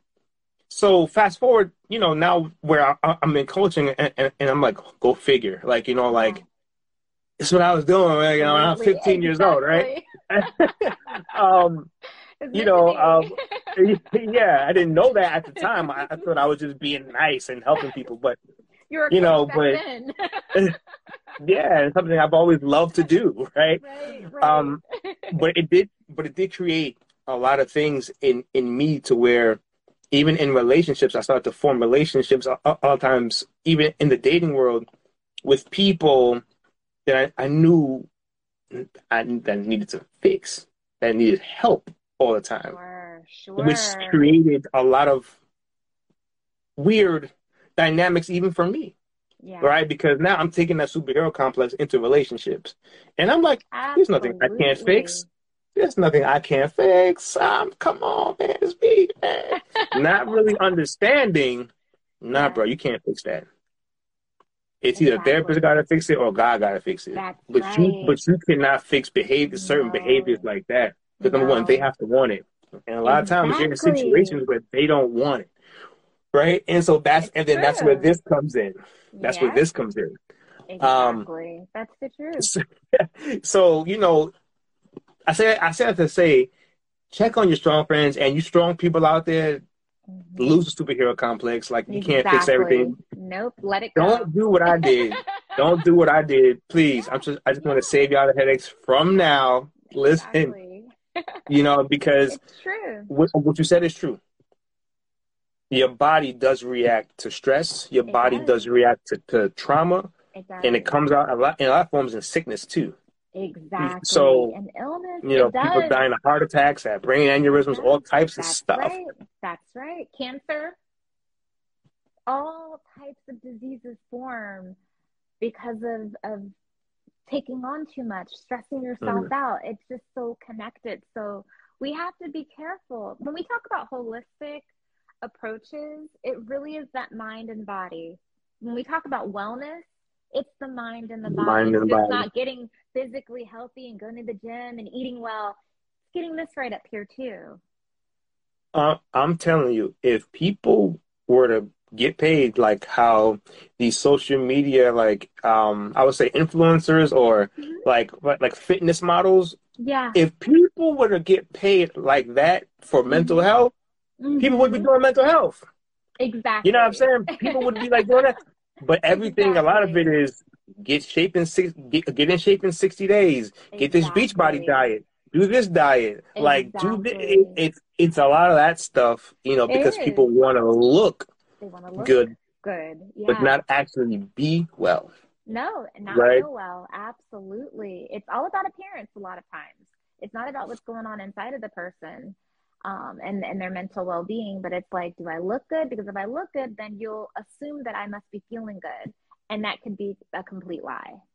And that is often oh. the lie and the story people tell themselves. And they're walking around, as we were saying a little earlier, they're walking around broken, they're walking around with strongholds, they're walking around with trauma that they've never dealt with or never never thought to deal with and they're walking around with all of this baggage yet they look good you know mm hair done, nails done, everything did. Absolutely. Broken, broken inside. Wow. So so how do we so how do we begin to break these generational traumas? You know what I'm saying? Like like like the great Tasha Cobbs yeah. said, break every chain. Yeah. You know what I mean? Like how do we begin to how do we begin to kind of break these generational traumas? Um, I think that's something that's super important. Um, yeah. yeah. You know, for us, if we want to start to heal our homes and and children and all of the, mm-hmm. it, it's a lot that goes on with these generational traumas that get passed mm-hmm. on. And I think the World Health Organization describes mental health as, as one of the ways it's to be able to cope with the daily stresses of life. That's yeah. one of that's that's one of their definitions of good mental health is is yeah. being able to deal with the normal stress of life. But I always said, listen, that's nice, but that needs to be rewritten. World Health Organization, if you're watching, because then, or, or, at least add a separate section for us, black yes. folk, because guess what? We don't deal with the normal stresses of life. A lot of us are born into the red when it comes in, into mental health. So a lot of us can't just deal with the normal stresses of life because my yeah. my normal stresses of life ain't your normal exactly. stresses of, of life. Exactly. So, so we got to really rewrite those it's things for, for, for us because it's completely different. Yeah, it is. Absolutely. I mean, whew, there's so many there's so many areas to attack when we talk about generational trauma or multi-generational uh, oppression that's carried from one one generation to the next multi-generationally as however we want to look at it um, there's this theory multi-generational transmission um, of oppression i want to say or of trauma i can't remember it so i apologize if i just said the name incorrect but really just looking at what you just said you know, how we pass down these experiences of trauma from one generation to the next and, and the mm-hmm. impact it has. And so one of the things I think we can begin to do is we talked about safe spaces. We need to begin to have that in our families. We need to stop mm-hmm. pretending like everything is okay, number one. Um, and, and let's get real because everything is not okay. Everything is not, you know, we, we let, let me backtrack we shouldn't ignore everything. I think that's something that happens in, in the black families or black family system is that we ignore a lot of things. And so we see things. There's a pink elephant standing in the middle of the room and we're just like looking around it, just pretending it's not there. And you see it right there, but nobody wants to say anything. Nobody wants to do anything. Especially if you have a family member that's suffering and nobody wants to to admit that the person has a problem or the person has something going on, whether it's mental illness or maybe they're dealing uh, another form of mental illness, addiction. Maybe they're dealing with that, mm-hmm. something mm-hmm. We want to like look around and pretend it's not there and allow our family members to suffer in silence because we don't want to deal with it or yes. it, will make the family look bad or, you know, admitting that, that there's a one problem. right there uh-huh. That one right there. And maybe if y'all open your mouth, then honestly, it'll explode some of the predators that's in your family. That's another conversation yeah. for another day. I'll let yeah. you continue. I apologize. Yeah, no, that's the truth. That's the truth. that's the truth. Mm-hmm. Whole another conversation. Mm-hmm. generational. There are so many movies that have been created. I can't think of one off the top of my head. Um, I guess I can. Like Woman Thou Art Loosed and I haven't seen that okay. movie in a long time, but that really talked about trauma and and childhood trauma and there's so many other films, um, independent films that have been made that speak to that um, mm-hmm. in the mm-hmm. Black community, and it's so real. Oftentimes, films are made because of reality, things that are actually happening, and so yes, it's the truth. And I I feel like sometimes filmmakers use it as a way to tell the story because it's not being told we're not exposing right. this stuff. We're not talking about this stuff. So exactly. I often, even in my classes, I show a lot of films because I say, you know, sometimes we don't often have the words to express. So let That's me show dope. you this film and then let's talk about it. That's dope. you know, because I like that. the subject. Yeah. Mm-hmm. But but the truth is that we ignore a lot in the in the black community. We ignore a lot. We pretend like a lot of things are not happening. And so I think I, I'm going to backtrack because I think that's number one. We have to get real and we have to start admitting that there are things happening within our families and we have to point them out. You know, start right there. Call it out. Call it what it is. Wow. Let's stop pretending that things are mm-hmm. fine because they're not. And only then can you begin to move forward um, and, and begin to make progress. But if you're ignoring it and you're pretending that there's nothing happening, then where do you go from there? You don't go anywhere except it gets passed on to the next generation and they do the same thing that you did. Um, mm. There's just so many elements. Um, you know, I, am thinking off the top of my head um, because I, I taught a lot of the times when I'm speaking, it, it kind of reminds me of a class that I taught or something that I was teaching my students. But I was teaching a multicultural counseling class uh, last semester, spring semester. And one of the things that I told my students was um, which they'd never heard of. Uh, just because of the demographics of my students, they were not familiar with a lot of things happening amongst uh, the Black community. So I taught them about, you know, light skin versus dark skin and how that creates trauma. And so when you're sitting with a client that's African American, you have to mm-hmm. realize that something like this, a conversation surrounding that might come up. But when I talk about trauma, even that topic brings up a lot of trauma in our community based on how wow. people have been, you know, treated because of skin wow. tone. And that happens, you know, in other cultures as well. But within the Black community, it's so strong. And there have been a lot of shows that have come out just about the trauma surrounding that. Um, and so there, there's just so much. There's so much. But I think expressing and talking about what's going on and what you're feeling. Um, number one, admitting that there's a problem and, and stop ignoring it. number two, let's let's create that safe space, like we talked about earlier, to be able to talk amongst the family. Let's create a community where we can have dialogue and no one's being told, you know, be quiet, don't talk, uh, don't talk that way. I don't want to hear yeah. that because that's often the thing. You you begin to speak and someone says they, you know, shut you down or reject you. Then you're going to clam mm-hmm. up. You're going to shut down yourself. So mm. we want to create that open space where we can have conversations about how I'm feeling or or or what's going on or or what's wrong or this is the problem that we need to tackle. Having an open conversation once something is admitted, once something is no longer being ignored, I think is really important. Um, but I think it's, it's, it's a process. And I think just step one, honestly, is the most troubling for me because that is the, the piece that most families don't want to broach. They don't want to admit, they don't want to begin to tackle the issue at hand, whatever that may be. Uh-huh. You know, there could be so many. Um, they don't want to tackle it. So it's like, really, where do you begin? So unfortunately, there, I think there's always going to be because it's systemic. Um, so sticking to how they feel, but I think there has to be a generation that says, "I'm going to be the change."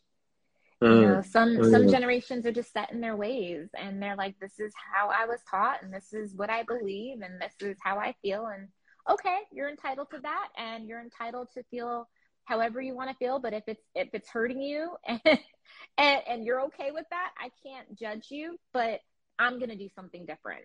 And that's really wow. what the next generation has to do. Be the change so that it doesn't get passed on. And somebody has to be a part of that change. Mm-hmm. Yeah. You know, I love I love the old school, but not everything from the old school is great. Yeah you know, I think we've evolved a lot. Exactly. You know, um, exactly. and sometimes when you don't adapt and evolve, Absolutely. you kind of bring the same old values and, you know, because I don't know if, you know, yeah. um, you know, the Toys R Us story, but even with the yeah. Toys R Us, you know, it's the, they had a chance to get in with Amazon early for fulfillment and distribution. Oh, that I didn't and, know. And they, yeah, and they said, yeah. no, I'm, I'm Toys R Us. I don't want to grow up. I'm a Toys right, R Us kid. Right, right. Right?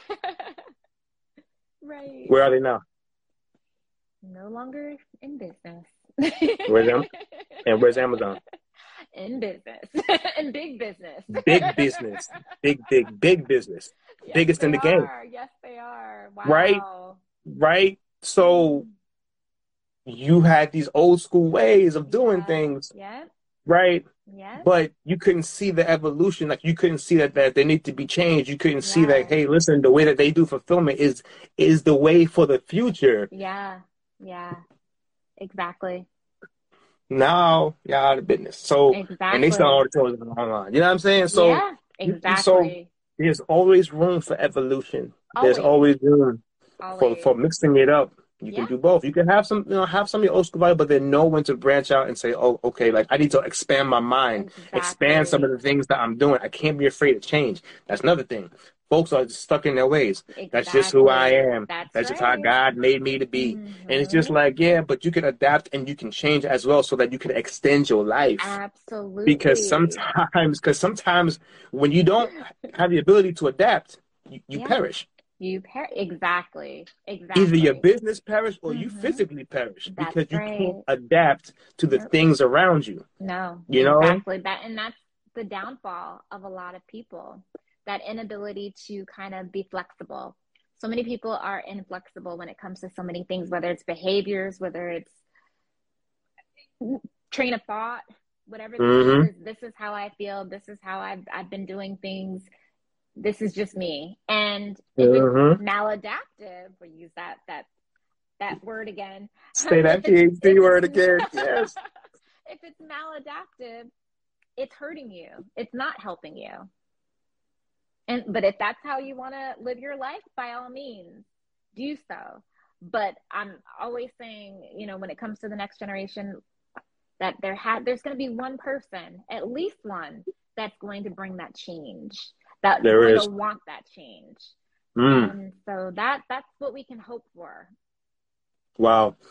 And I feel like if more older folks were able to adapt, we would we wouldn't have a lot of these problems we have to, today. Exactly. No, we wouldn't. And because We we, wouldn't. still talking about the same old stuff that we're talking about right now, Exactly. Yes. right? I, Yes, it's we unbelievable are. we're still talking about women's rights. It's unbelievable that we're still talking about this in 2022 because because we have old people Yeah. that um Yeah. that can't adapt and that want things back the way that it was and, and a lot of other things involved another conversation for another day but nevertheless it comes from that mentality exactly. right? Yes, it does. And- and these are the things that we're talking about that you just you can't change and if, and, and if you can't change at, at some point you will be pushed out you will, and and the next generation will take over because they've been willing, or able, or wanting to change. They're Mhm. welcoming change. And Mhm. so, yeah, things do change, regardless whether you're gonna you're gonna go with it or not. That's your choice. and and and I, I think it comes with the ability or lack of rather of to mix up your your routine. I think you know how like I'm so sorry. I paused. everybody goes. You Can pause. you? You good? Yeah. Okay, Yeah. I paused. Sorry. Yes. Nah, nah, it's okay. Um, I feel like a lot of times it's it's the inability to kind of change your routine. So you kind of go with this same routine every single day for like thirty years, and then it's like uh, you be sixty and and you can't change any routine. So this is how I make my bed. This is how I do this every day. This is how I gotta do it. This is how I gotta do my kitchen. This is how I gotta do my bathroom. This is how I gotta. Right. Right. And, then you become very just mm, like you like just stuck in Yes. everything. This is the route I take to work. I can't change the route to work. This is what I do. Like, and it's Oh like sometimes goodness. if you're not allowed to change Yeah. your routine, Yeah. sometimes when you take a new routine, it, it can prevent you from from crashing on, Ex- on, on that same old routine. Exactly. Right? Exactly. They always tell women don't take the same route home. That's right. Exactly. Why? Switch it up. Exactly. Exactly. Absolutely. Because people are gonna get to know. Yeah, oh, they're gonna I know she you. go home Yeah. at this time. At this time, okay, okay, I'll be waiting. Right? right. But then if you start taking another route home, you're confusing people. You're like, Yeah. oh man, I don't know what route she take home That's anymore. right. Sometimes it's like you gotta switch it up a little bit. I'm I'm not saying don't have discipline, don't have certain things. I'm just saying sometimes you gotta be willing to switch up your mind a little bit about the stuff that you do to get a different result. Absolutely. It's necessary. Change is inevitable, and life is going to change regardless if you want it to or not. Um, and I think that older generations have seen that, whether or not they, you know, are addressing it. Life has changed. That's another story. Like, So big yeah, time. yeah, and it's going to keep Life is different. Life know? is different out here. Life is different out here. Life has changed since I was little. You know, I'm sure you can relate. Life has changed a whole lot. Life- Life's very different. Life is very different. right. I don't know who told me to be in a rush to be an adult. I know. Um, I don't. I don't. It's. I have no clue, I but I. But I regret that. I, I regret that a lot. Um, I it- know. it's, and it's something that I think that our community. See, I, I love the work that you're doing because I do like they, these. These are the conversations that our community really needs needs to have, Definitely. right? And and needs to hear from Yeah. somebody that looks like them. Yeah. Um, Yeah. I'm going to pause here, and I, want to know about your book. Talk talk to me Oh. a- a- a- about your book. I want to know more about it. Yeah. um and and because i want people to, to to support i like to Oh, read as you can see you. so i want to support it too you Oh, know thank um you. yeah yeah Thank yeah so what is this book about So I, I wish I had it in front of me. Oh, I do. Maybe I can grab it in a minute.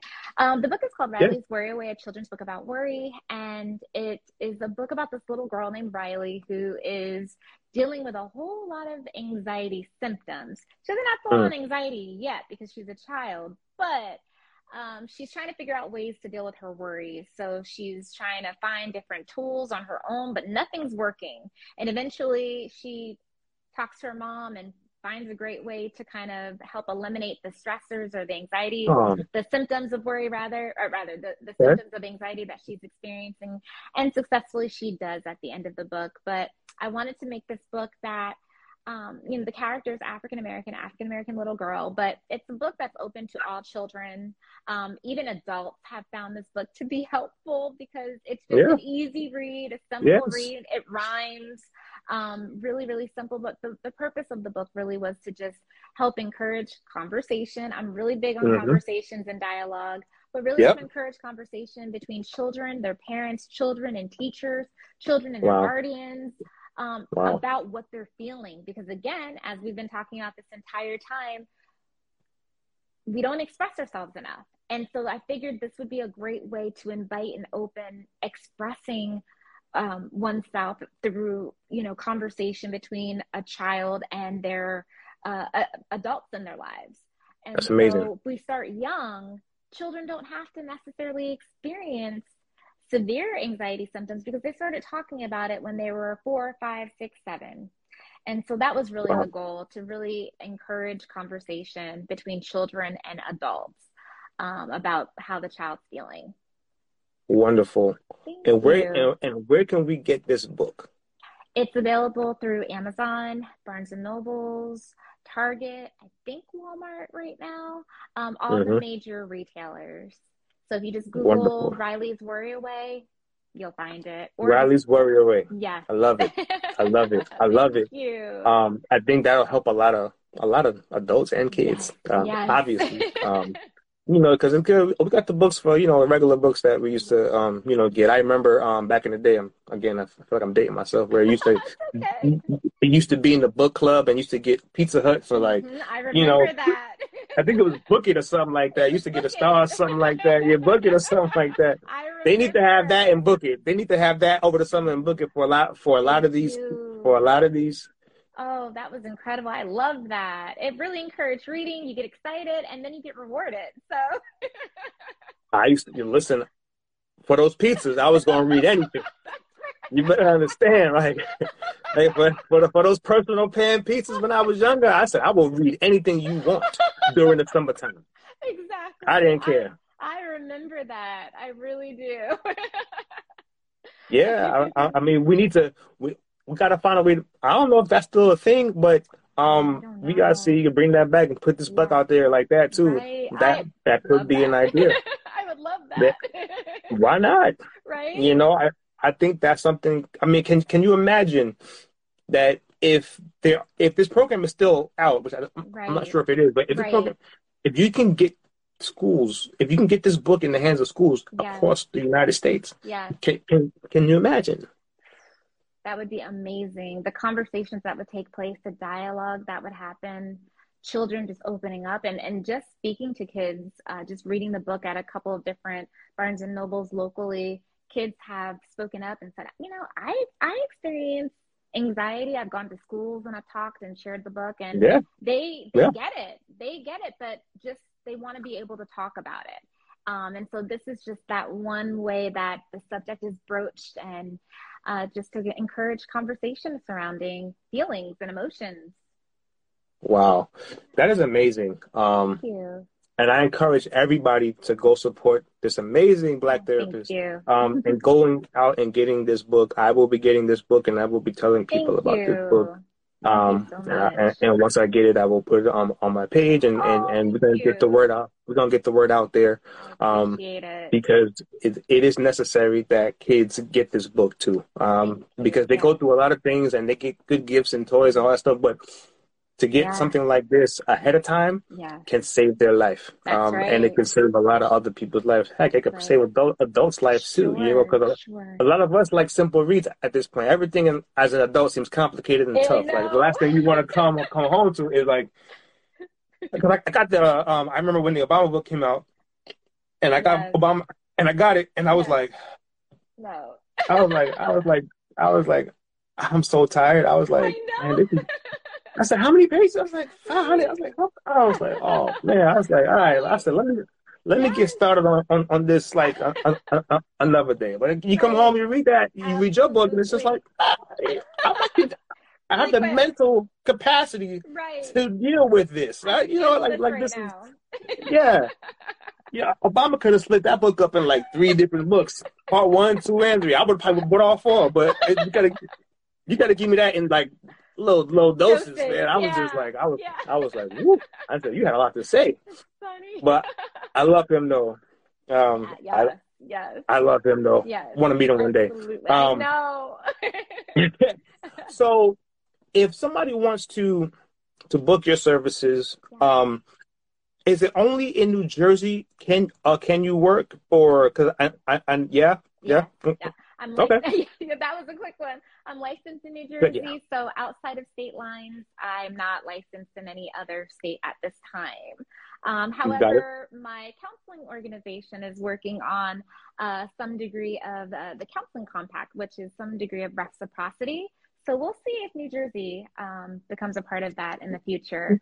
Which is interesting because, especially with COVID and everything else, yeah. everything is virtual. You yeah, know, so it, it's so it's interesting. So it's yeah. just like, yeah. Why couldn't I if, I? if I found a therapist in Jersey, why wouldn't I want to like right. you know that's that that yeah. especially virtual nowadays like Absolutely. why wouldn't i want to just do this yeah you know so that's that's interesting that it's still that way yes the only caveat with that um, which I, I kind of understand is that uh, for ethical reasons in other states we may not be knowledgeable about their laws when it comes to um, certain like hospitalizations and you know the local Ooh. hospitals. So if we needed to contact um, someone because we were fearful that they were going to harm themselves, well, who do we contact in their area?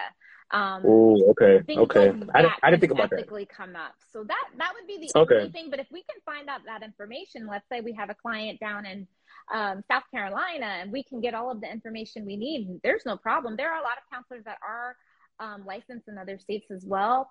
Um, you just have to have that information available. So, yeah, hmm. that would be the only caveat I think that could, you know, create mm-hmm. challenges. But if you get that information, I, I wish there was a system in place for that. Yeah, and maybe something they're working on too.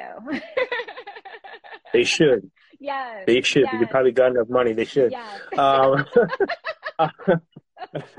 let's work on that. You know right, what I mean? Right, right. Oh man, because it should be about helping people. It shouldn't be sure. about barriers and state sure. lines. You know, exactly. like let's help people. Like let's help people. Right. It's just like if, if right. somebody fell ill in New Jersey and they from New York, the doctor's not gonna say they're from New Jersey. Right, we can't, can't help you. We yeah. possibly can't help you. Exactly. God bless you exactly. to see you in Jersey. You know, like exactly. no, like we gotta help these people. That's yeah. Great. That's great. Yeah. Absolutely. Wow. I agree. Mm, okay, that could be something. Okay, yeah. great, great.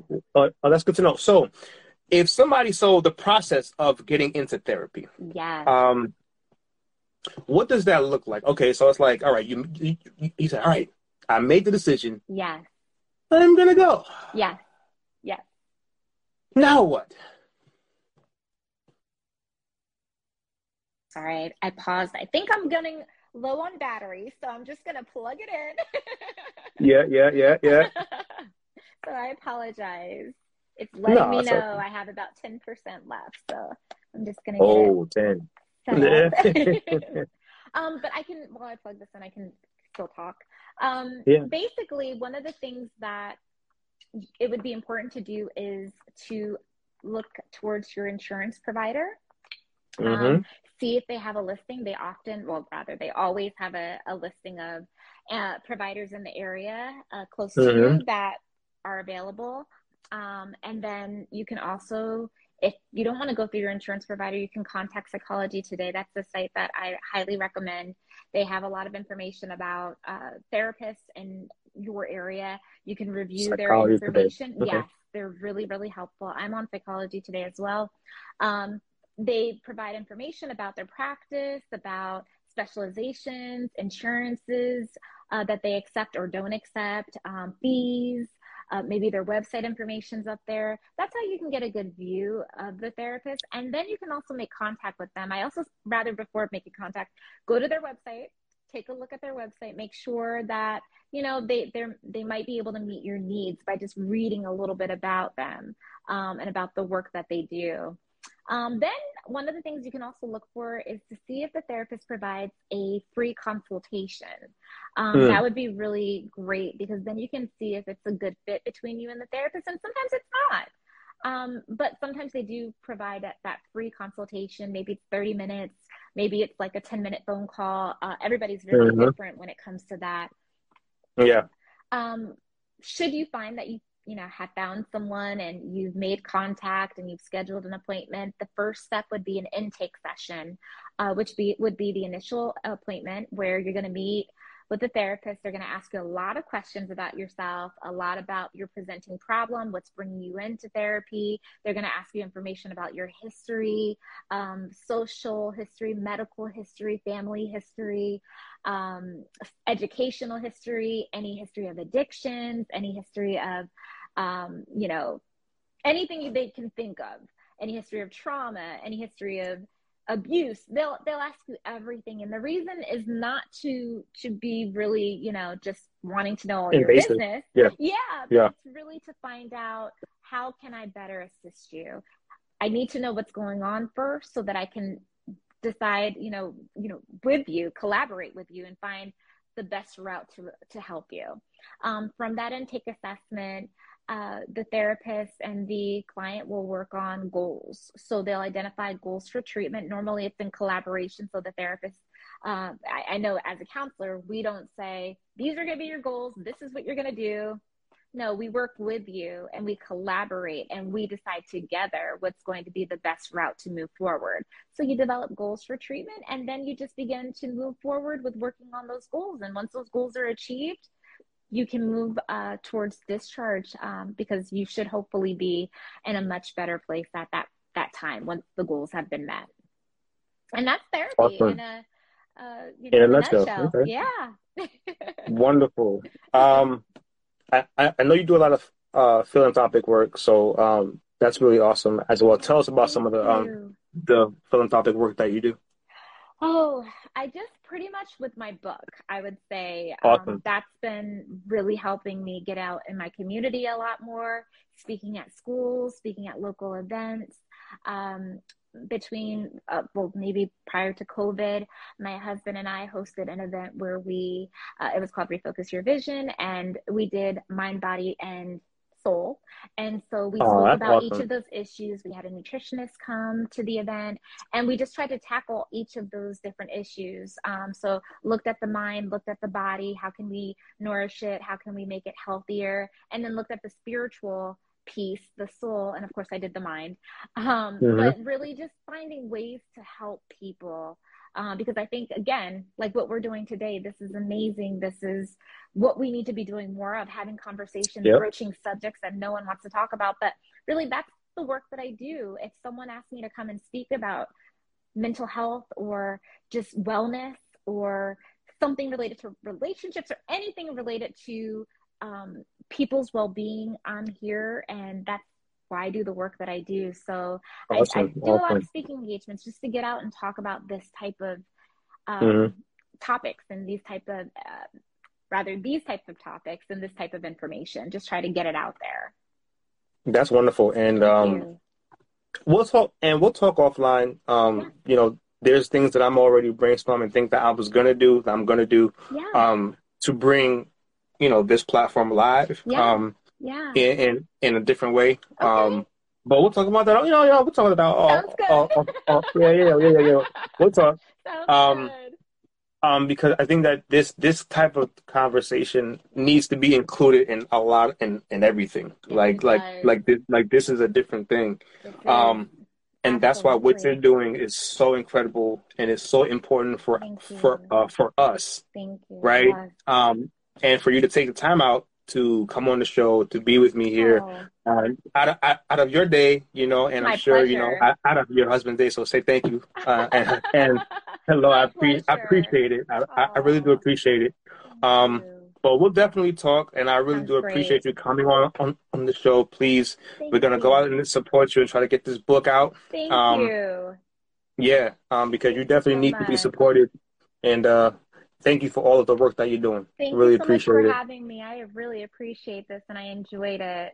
Thank you. Absolutely. Yeah. Uh, so much. Shay Shay 48. oh, um, I just jumped on. What was the topic? Uh, the topic was uh mental health wealth. yeah. Yeah. Yeah, we done dove in. We done dove in. We started at eight o'clock, and we think we went a little over what we were supposed okay. to. That's okay. This is I don't mind because I can talk. Great. Me too. Um, Me too. Absolutely. Oh, um, oh, tell them about. Oh, she wants to know uh, about the book. Oh, Tell- the book is called about the book. Worry Away. If you want, you can go right onto my website, drlorinixon.com, D R L O R I N I X O N.com. Uh, there's a tab you can click on. It has all the information about my book. It's a children's book about worry. Mhm. Barnes and Nobles, Amazon, Target.com. Love it. I believe Love it, love it. Walmart.com also. Thank you. All of it. Tell tell tell your friends like get like get it for for baby shower gifts. Yes. Get it for birthday gifts. Like like you know we really got to support. You know we Thank we you. really got to support this movement because it's definitely necessary and it's definitely needed. Absolutely. You know, and we got to support the person who's actually doing the work too. Thank You know what I'm saying? We- You know what I mean? So appreciate it. definitely appreciate this and uh, thank you for coming on and I'll talk to you soon. It's Dr. Lori Nixon like the president. Yes. DrLoriNixon.com. yes. That's okay. no worries. All good. All good. Listen, Dr. Lori, it was an honor Thank and a you so pleasure to have this conversation with you. It was And I, wonderful. I'm sure it won't be the last time. No, no, we'll definitely continue to collaborate. But thank you so much again for having me and for creating this platform. Um, this is wonderful, and I support what you're doing. Um, Thank so you. Keep it up. Keep it up. Thank you. Very necessary. Definitely appreciate it. All right. Thank you. All right. Thank you. Have a good night. And thank you, everyone, for tuning in. Absolutely. All right. Take care. Bye bye.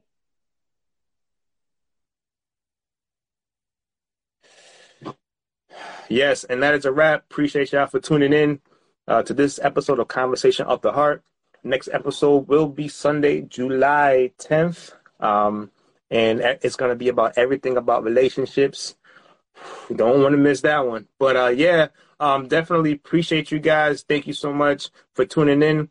Always remember, therapy is for men too, and God and therapy do both. It's your boy T. Peace.